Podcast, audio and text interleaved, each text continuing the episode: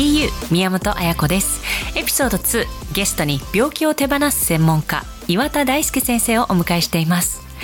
見たいようにしか見てない私たちの過去もっと違う視点から見ることができるようになると過去の出来事をニュートラルにできるということでしたね。ニュートラルというのはいいでも悪いでもない白か黒ではなく出来事自体をそのままありのままにできるということです。まあ、私自身ことあるごとにそれがいいか悪いか良かったのか悪かったのか白か黒かジャッジしてきてそのジャッジメンタルな考え方をもう本当なんとかしたいなって思ってきたんですね。まあ、どちらかに偏った考え方っていうのは本当に自分を苦しめていきます。まずはそこから抜け出したいところです。ニュートラルにするということで今が変わるというお話ししてきているわけなんですが今日はストレスのお話ですストレスっていうものが病気のまあ、元とか根源だって言われるようなことがあるじゃないですか。ストレスっていうものは実際には何のことを言うんですかね？えっとね、ストレスっていうのは環境に対応できてないことがストレス。環境の変化に、変化に対応できてないのがストレスってことです。確かに。そうだ、うん、そうですね。うん。環境の変化に対応できてないことがストレスになるんですけれども、はいはいはい、簡単に言うと僕らは変化はしていくわけですよ。人生の中で。うん。うん。変化はしていく。例えば、じゃあ、うんと、小学校から中学校に行きました環境が変化しますよね、はい、そうすると当然ながら友達も変化するわけですよ。します。うん、持ち物も変化するし、うん、そうそうそうそうその変化に対応できてないと小学校の方の友達の方が良かったみたいなことって起こりますよね。あありますね。ね。でこれって自分が成長していく中で人間関係ってどんどんどんどん変わっていくのは当たり前の話じゃないですか。はいはい、だけれど誰々ちゃんの方が良かった、あの子の方が良かったって言って過去にしがみつくこと。これがいわゆるストレスを引き起こすわけですよ。あ,、うん、あれが良かった、あの方が良かった、こういうふうになれば良かったのにっていうふうに、いわゆるそのしがみついてしまうこと。要は変化に対応できない。しかもそれは感情的な部分っていうか、ことですよね。その体は対応してるわけじゃないですか。その学校も変わるし、友達も変わるし。あでも体もそうですよ。だって季節の変化ってあるじゃないですか。はいはい、春、夏、秋、冬でこうやって変化をしていくことが、例えば、お年を召した方になればなるほど、環境の変化に体がついていかないんですよ。秋から冬になって急に寒くなったらどっかが痛くなるとかっていう、その環境の変化ももちろん体体に直接のストレスになります。うん、そうなります。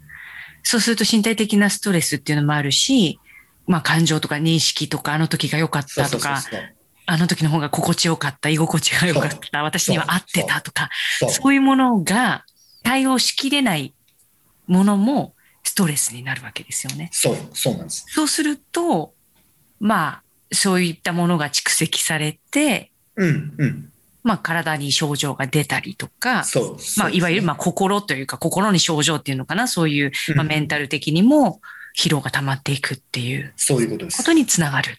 そういうことです。はい。で、さらに言うと、ストレスって2つあって、はい。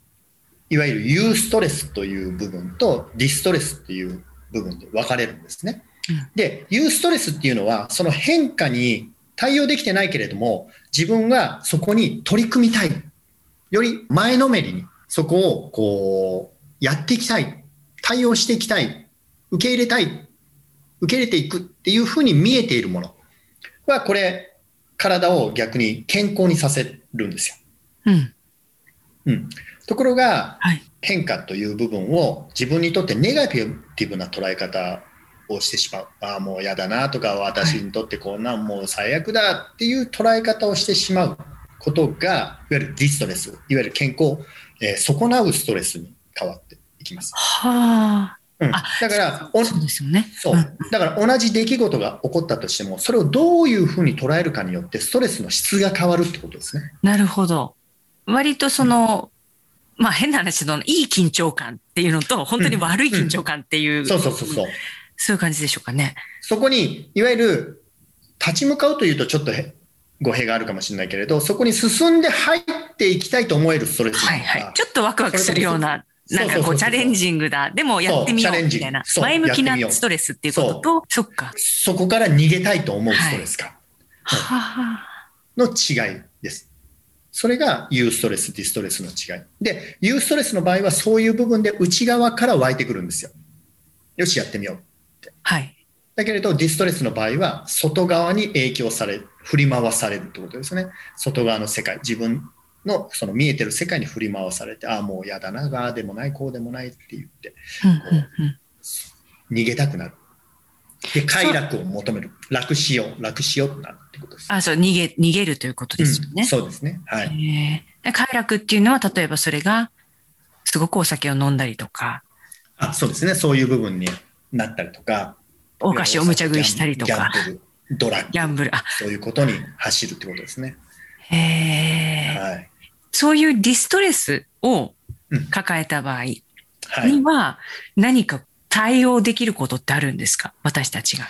もう明らかに嫌なわけじゃないですか。もう明らかに逃げたいし、もうこう、多分それはすごく自分にとって増えてというか、もう不得意な分野であって、うん。あの、やりたくなくて、敏感になってる状態で、うん。うん。緊張感でこんなこう、なんていうんですか、もう嫌だみたいな時なわけじゃないですか。それがもうディストレスですよね。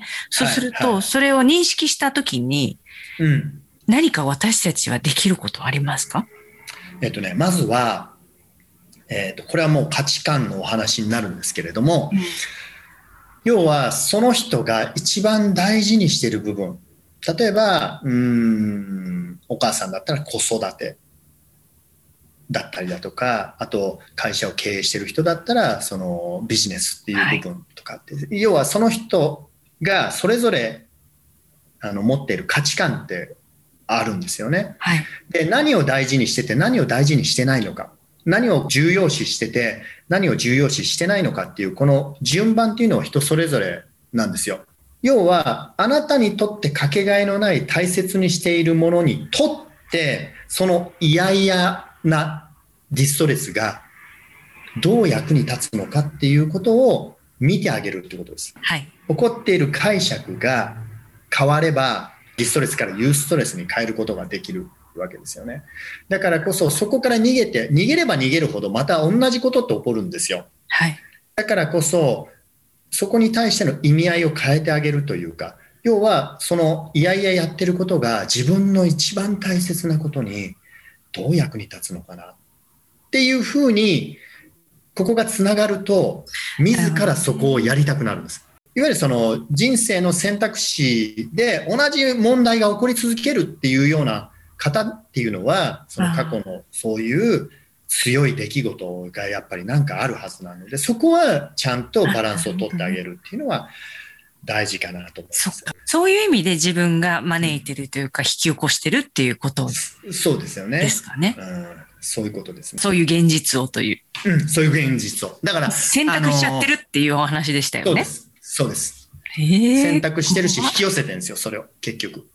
自分自身で。そういう仕組みか。そうか。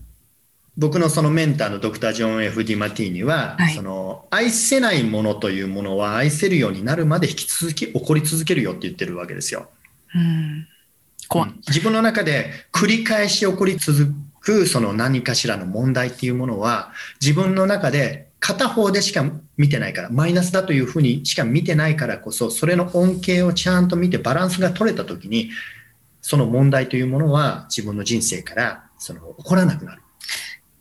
それは、要はなんか、私ってなんでいつもこういうパターンなんだろうとか、そうそうそう一難去ってまた一難っていうか、私は結構病気とかもしてたんですけど、ここが痛いかったのが、また今度こっちが痛くなって、こっちにまた変なのができてみたいなのがずっと繰り返してたんですけど、それはその出来物だって、うんぬんかんぬんっていうよりかは、それを引き起こしてる何かがあるってことですよね。そう。だから、その僕らが結局過去の認識の中に抱えているマイナスの重荷として抱えているものをちゃんと愛せるように、要はニュートラルにする、ニュートラルにできてないからこそ、それがお知らせとして何度も人生の中で起こり続けるわけですよね。そうすると、その病気とかっていうのが長引くっていうものにつながりますよね。うん、そういうことです。こう。だからお知らせ、お知らせなんですよね。症状とはね。自分がそのバランスを取れてないよっていうことを知らせてくれる、まあ、僕はよくその火災報知器ってよく言いますけれど、火災報知器としてお知らせをしてくれてる。でも火災報知器が悪いわけじゃないじゃないですか。はい。何かがあって、ね、その、なってるわけだから。そうそうそう、なってるわけだから。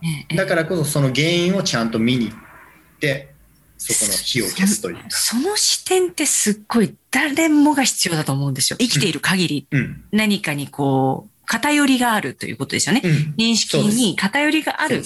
それによってお知らせが来ているんだっていうふうに一つのこの視点を持っていると、うん、病気っていうのはもちろん体的な、その外部的なアプローチも必要だろうし、お薬も必要な時は必要だろうし、ね、そのいろんなアプローチって必要なんだと思うんですけど、なんかこう、その視点が自分の中に加わると、解決までの距離とかってすごく短くなるのかなって今聞いてて思いましたね。そうですね。本当にそういうことです。ただ、あの、ここで言っている、いわゆる体の症状。はい。症状に分かりやすくね、体の症状でお伝えしてますけれど、結局人生で起こる様々な課題、問題、苦難、それらも全く同じなんですよ。自分の人生で抱えている苦しみ、はい、えなんでっていうようなことっていうのは結局全部お知らせ。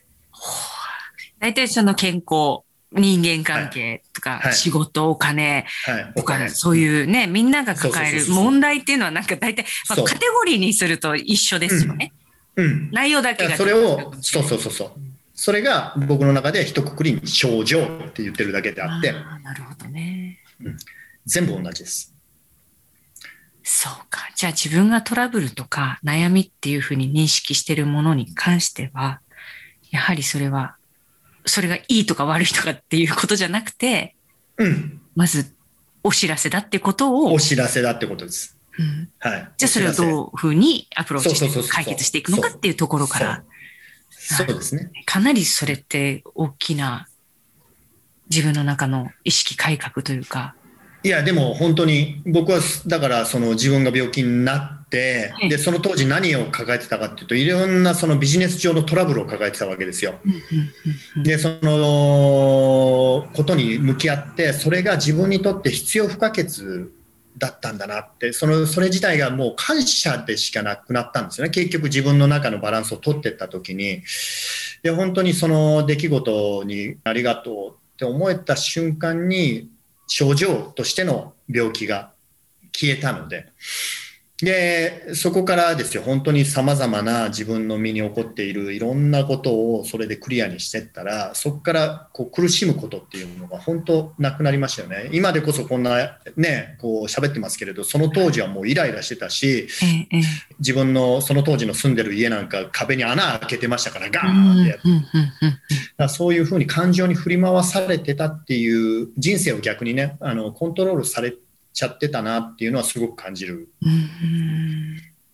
だけどそのいわゆるこういうことを教えてくれた僕のそのメンターがいて、はい、で事実として現実と真実は違うよっていうことを教えてくれたのがその僕のメンターだったんですけれども、はい、そこに気づけた時にあこの世界ってすげえなっていうことしかないんですよね。